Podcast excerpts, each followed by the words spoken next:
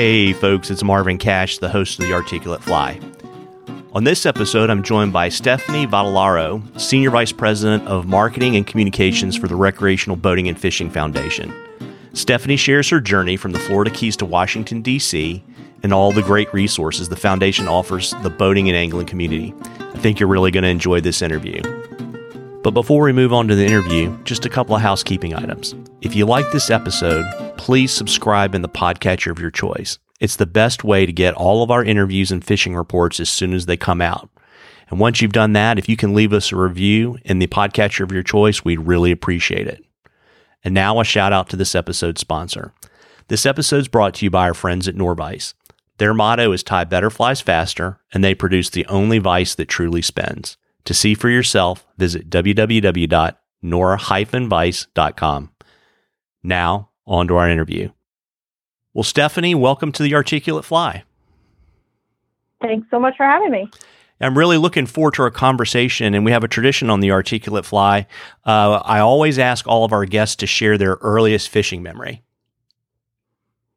You know, that's kind of hard for me because I'm not sure if I remember the actual experience or the picture, but I grew up fishing um, starting at a very young age on Lake Erie in Ohio, but probably the first time I actually remember going and catching and, and holding the fish in my hands was after my family moved to the Florida Keys.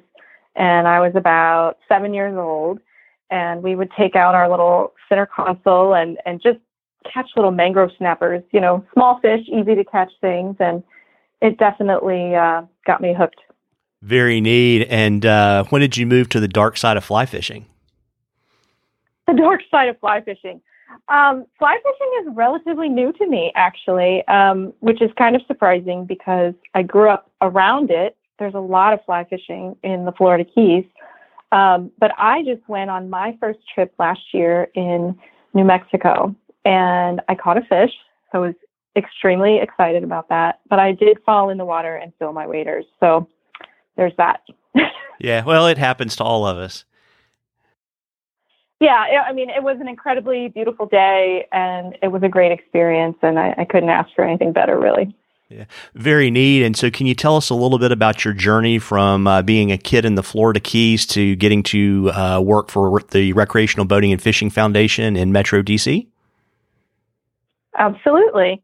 Um, yeah, so we moved to the Keys when I was seven, and um, you know, growing up there was was unique, which I don't think I realized until I left. You know, most most kids would say, "Oh, you go swimming every day," and I was like, "No, no, I go to school and I do my homework and we go on the boat on the weekend." But you know, once you leave as a young adult, you really get that perspective of, "Wow, you know, that that was a very unique place." Um, I think, like any young adult, I kind of fell away from the fishing and boating a little bit in my 20s, interested in other things, I guess you could say. Um, and I lived in Georgia for a couple years, and I wound up coming to the DC area in 2001. And it wasn't until I uh, met my now husband, who was into boats and fishing, had grown up doing that in Maryland, that I started to really uh, pick it up again. And the, everything came full circle when, in what year was it? 2006 um, there was a job opening at the Recreational Boating and Fishing Foundation. And it was the first time in my career where I could potentially, you know, work on something that was connected to both my professional and personal interests. And I went for it and I got it. And here I am almost 14 years later. Got it. And uh, for folks that don't know, you're the Senior Vice President of Marketing and Communications uh, for the foundation. What drew you to marketing and communications as a career? Well, I started out thinking I was going to be like the next Katie Couric. I wanted to go into news, and I did that for um, a couple of years after college and quickly learned that it wasn't really for me. Um, so I turned to marketing and communications as a way that I could still, you know, work with storytelling and work with people in the news and um, a lot of those same topics, but just be under um, different format. It, it was a, it was a good transition for me, and obviously it stuck because I stayed with it uh, all these years. Got it. And can you tell us a little bit more uh, what being the senior vice president of marketing and communication entails? Absolutely. Um, so for RBFF, our mission is to increase participation in fishing and boating. And the main way that we do that is by running a national marketing campaign uh, to increase the number of newcomers to the sport. And I oversee um, essentially all of the marketing and communications that go out to consumers, you know, trying to convince them to take up the sport. And I also oversee our corporate communications that go out to our stakeholder audience, um, people like, you know, fishing retailers and manufacturers and fishing guides and others uh, to give them materials to help with their customer outreach. Got it. And can you give us a little bit more around maybe the history of the Recreational Boating and Fishing Foundation? Like when was it founded and kind of how did it develop and get to where it is today? Yes. RBFF uh, was founded in 1998. And um, as I mentioned uh, just a moment ago, but I'll elaborate, its organizational mission is to increase participation in recreational fishing and boating, thereby supporting the conservation efforts that come as a result of that. And, and we're charged with in, uh, increasing awareness of aquatic conservation at large. As, as you know, you participate in the sport. Um, our anglers, our people who are out there and doing it, actually care about the waters they're playing on. They care about healthy fish and habitat. And one thing a lot of people don't know is that when you buy a fishing license, 100% of those funds actually go back to the individual state agencies where you purchase to do that kind of conservation work. So it's a pretty um, rewarding mission. And uh, things have, of course, evolved over the years.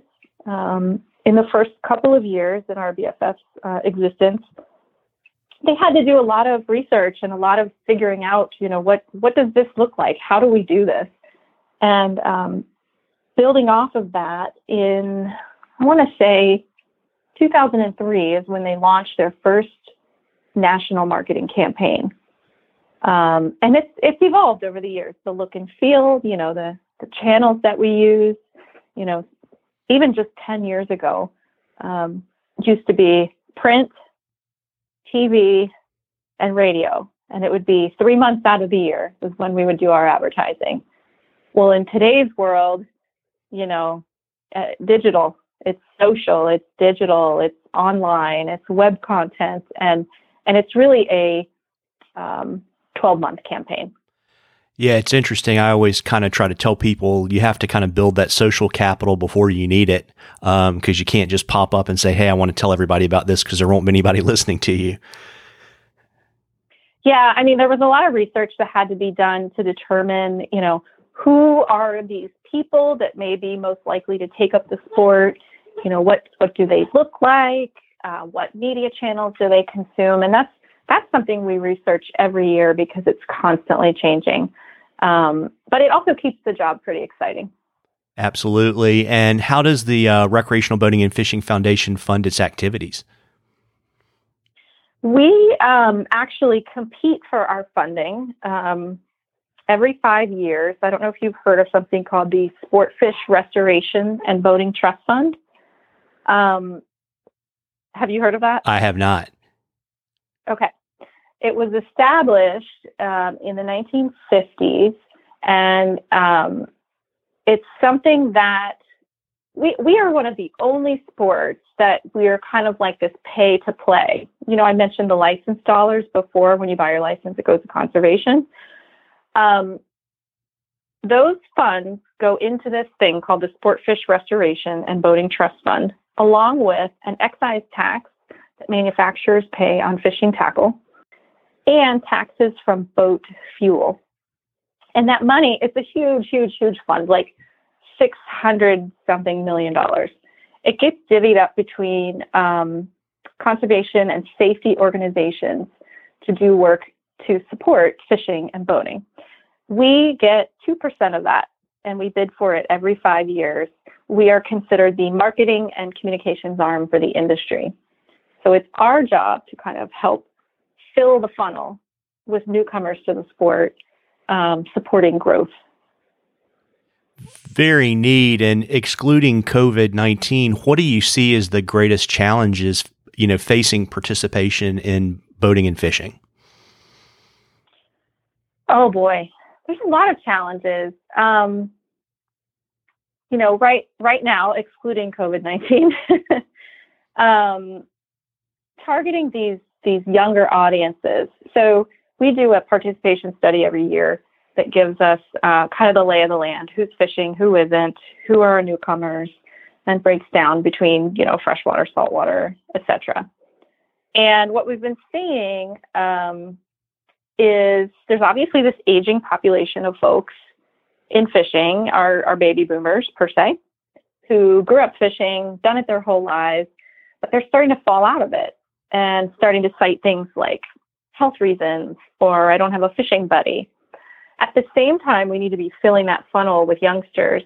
But this young group of people are way different, uh, more diverse, um, they have a lot more things competing for their attention as kids, and they were not necessarily introduced to the sport by their parents or grandparents. So the hurdles for us to get through to them as, hey, pick this activity, um, are a little bit higher. That's a big challenge. And the second thing I would say is um, there there are a lot of what we call perceived barriers to fishing. And what I mean by that is people think they're barriers, but they're not. Um, there's this impression our our sport has this. Uh, people think that you have to drive two hours to go to your fishing spot, and you have to spend thousands of dollars on fishing equipment, and it's very technical and hard. And let's be honest, it it can be, but it doesn't have to be, right? If you're just getting started, all you need is a rod and a reel and some worms from the backyard. So those are the two major things we have to overcome. Uh, got it. And can you kind of give us an idea of some of the specific programs and resources uh, the foundation has developed to address these challenges? We do a lot of different things to address these challenges. Um, our main one, though, however, is this this big marketing campaign I talked about. Our brand is called Take Me Fishing, and we also have uh, resources in Spanish on Vamos a Pescar. Um, and we publish on all of our various, you know, website, YouTube, social channels, um, how-to information, how to get started, how to tie knots, what equipment you need. Um, we also provide where-to information so that folks might realize, oh, hey, there's a pond in my neighborhood I can fish. I don't have to drive that, cra- that two hours away. and then we also provide um, one click link to all of the state fishing license pages and the state boat registration pages. Those can sometimes be hard to navigate, particularly if you're new. Um, so we want to be able to take folks straight to the page where they need to get started. That's that's the main way that we um, increase participation in the sport. But falling under that, we also work with state agencies, industry, and federal partners to support their marketing efforts and help them be better marketers. Interesting. And I know too that the kind of the one stop information for licenses and boat registration, you actually have um, easy to use um, kind of snippets of code for people with websites, whether you're a shop or a guide or you know a podcast like mine, to easily be able to get that information on their site to make it even easier for people to find it. We do, and I'm glad you brought that up. Um, it's our uh, fishing license plugin. And yeah, anyone can use it if you have a consumer facing website. It, it's like you said, a snippet of code. You pop it into your code, and boom, you have a one click uh, link to your state fishing license information. We also offer that for our map as well. So if, if someone were interested in hosting that on their site, uh, we have that plugin as well. Yeah, and I'll drop links to that in the show notes so it'll be easy for folks to find. Awesome. Great. And I think also too, correct me if I'm wrong, I think you've also got some um, some programs that are about inclusion, right? And because if I remember correctly, you've got a program to um, to bring more women into the sport, correct? We do, um, and thank you for bringing that up. Yeah, so along with um, you know trying to recruit these new audiences who are more multicultural, Hispanic, um, women pose a great opportunity in the industry. Um, a couple of years ago, we launched a women's campaign, Women Making Waves, really to empower women in the sport. Our research was showing us that women make up a huge number of newcomers to the sport every year, but they're falling out at a really high rate after one year.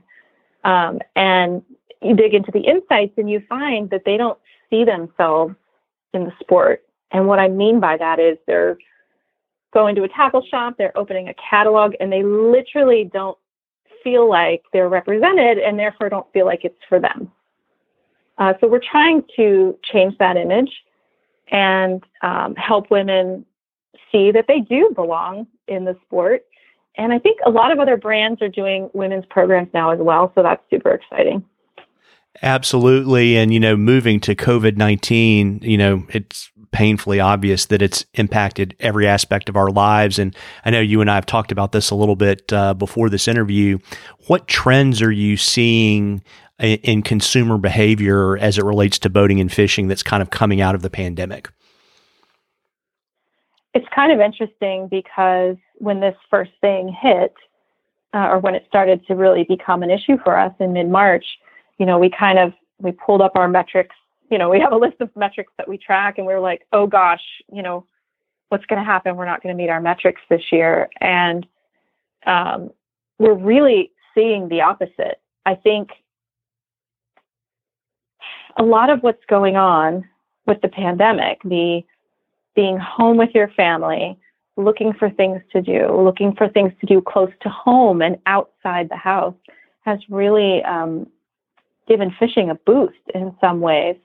Um, some of the consumer insights that are driving that, you know, uh, we work with um, an agency in Minneapolis called Colle McVoy, and they've been providing us uh, data from Harris Poll in relation to COVID. And, you know, people are, the sentiment is, um, we don't want to travel. Nobody wants to travel. Uh, vacations are going to be uh, close to home this year, uh, a lot of camping, RVing, uh, things like that. Um, yeah, it's it's very interesting, and and our web metrics have shown people are seeking out fishing information like never before. We're having record uh, traffic to our website. Yeah, really interesting too. And, and folks, if you go to the blog on RB and FF's website, they actually are releasing that Harris poll data, I believe, every week. Yes, that's correct. And you can kind of track. Uh, it's great because it gives you kind of uh, the behavior uh, of the consumer, and then the behavior of the consumer as it relates to boating and fishing. Yeah, we um, we felt like you know we're using these insights to drive our campaigns. We may as well share these with the folks who um, who benefit from the work that we do, so that we can all kind of figure out what's the next best step. There's insights here about re- the rise of online retail, uh, summer travel, returning to work, and staying relevant in this atmosphere. Lots of good stuff. Absolutely. And to kind of boil all that down, you know, what do you see as the challenges and the opportunities uh, for the industry in this new normal? Well, I think the opportunity um, is to get new customers into the mix. Um, there's a real desire for uh, fishing information right now. Let's let's leverage that. Let's get new people involved, and that's just more dollars for conservation. I think the big challenge is going to be keeping these folks. Um, whenever we return to normal, whatever that looks like, or if it's a new normal, um, we don't want this to be a one-time experience for them. We want them to have a good experience, and we want them to keep doing it. So that retention piece um, is really big. Uh, makes a lot of sense. And what is the foundation doing in terms of creating resources uh, on the industry side uh, to support the industry uh, coming out the other side of COVID 19?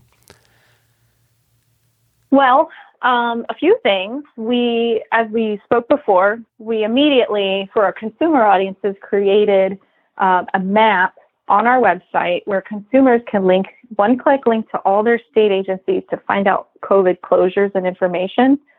That map for consumers, we've also made available as a plugin for industry. So if anyone wants to take that little snippet of code, put that on their website, uh, then folks, you know, can can see what the latest is, and we're updating that on an ongoing basis, so it's it's fresh and new. Um, other things we're doing for industry, as we just mentioned, we're doing the sharing our consumer insights we're getting from Harris Poll. Uh, really good stuff in there. I know I, I, struggled a little to remember all the details, but really, really rich information about how consumer habits, uh, spending habits, recreation habits, and such are changing. And then the other thing we're doing, um, so normally our Take Me Fishing campaign, the advertising campaign would start in April. And initially, we made the decision to push it back. Oh, let's launch it in May. Oh, let's launch it in June. And at some point, we went, okay, this message is not going to be relevant. It's not sensitive to what's going on. So we've actually teamed up with um, the National Marine Manufacturers Association and Discover Boating, and we're creating um, a PSA to support the fishing and boating industries to help kind of rebuild for those who've maybe gone out of business um, or are having uh, hardships to to kind of encourage this wave of interest that we're seeing. Uh, it's really exciting. It's going to be launching on June 15th, and then each organization will have its own um, paid advertising assets as well to uh, promote fishing and boating throughout the summer. Very neat. And I think the great thing about the um, state by state boating information and license information is, uh, particularly in light of COVID 19, while, you know, things are opening up and people are able to get out on the water, you know, we all have to remember um, as boating anglers that those boat ramps are kind of choke points uh, for social distancing. Yeah. So it's really important, um, you know, to check before you go um, so that you don't, you know, haul your boat to a ramp that's closed. Exactly. Yeah. I mean, a little less now than when it first started, but people want information. Where can I go? What's safe? Uh, so that was one of the first things that we put in place. Yeah, and I know too that some states close their boat ramps at a certain hour, so there's kind of a little bit of trip planning that is involved, so that you don't show up. Everyone shows up at the ramp at the last minute to pull their boats out too. Definitely, don't ever assume that things are as they always were. Just check before you go, and then you know, all safe. Absolutely. And, you know, I know you don't have a crystal ball, but I've been asking a lot of the industry people I've been talking to recently to kind of think about how they think the crisis, you know, whether it's increased use of technology tools or how social media is employed, you know, how do we, what do we think it's going to look like on the other side in terms of how members of the community interact with each other, whether it's more comfort with digital media, less interest in trade shows. What are your thoughts on that? That is an excellent question. And I think it's something we're all sorting through right now, right? Yeah, I agree. Um, I, I think I think this is going to have a profound impact on all facets of our culture and, and life as it is. And some of the things, like you just mentioned, um, are kind of uh, you know, easy to assume, but I think there's a whole other slew of things that will come out of this that, that we maybe don't even see yet, you know, uh, in terms of how we recreate as, as a family, in terms of how we spend our money and how we travel. Um, it's, it's pretty extraordinary and we're, we're trying to stay on top of it with this Harris poll, but likely to do some more in-depth research, um, either later in the year or next year when things hopefully wind down a little bit.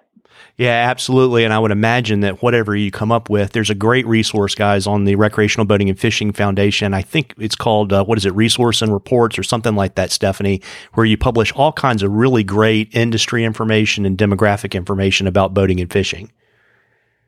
Yeah. So if you go to our corporate site, which is, I don't think we've mentioned, um, takemefishing.org slash corporate, if you go into our resource uh, section, there's uh, research reports. All the research we do, we share with our stakeholders, uh, and you can peruse it in there. Yeah, and which is a great segue because every July uh, you release the special report on fishing, which I believe you produce in partnership with the Outdoor Foundation. And for folks that haven't seen it, it literally breaks down every component of fishing, like not just fly fishing, but conventional fishing, saltwater, and gives a lot of really interesting insights on kind of, you know, who's fishing, is participation going up or down. Um, Stephanie, we're you know weeks away uh, from seeing that released on the website. Is there anything that you can kind of give us in terms of advanced insights about what we're going to see when we look at the uh, at the current report in 2020? Definitely. So I can't. Um, I don't have all the details at this point, but we have seen some preliminary results, and I can say that from our standpoint, um, things look great. Now, this is for 2019. So, um, you know, despite all this uh, kind of surge in activity we're seeing from COVID, this was before then, uh, we did see an overall increase in participation. Um, and we saw an increase in some of the groups that we look at that are really important to us to drive participation, which are women, um, Hispanics, and kids. That's the only one. It dropped just a teeny tiny bit, and that was kind of surprising to me. Um, however, when you look at the percentage of population, it's flat as opposed to the actual numbers. So, um, good indicators, though, coming out of that report that uh, interest in participation uh, continues to grow. Got it. And, and was the uh, the kids' participation was that kind of the biggest surprise for you when you reviewed the data for 2019? That surprised me. Uh, another thing that surprised me was um, we it's no secret we have a retention issue in our industry, and we kind of spoke about that a little bit earlier. Um, last year, in last year's report for 2018, we saw a huge spike in the number of people who fell out of the sport.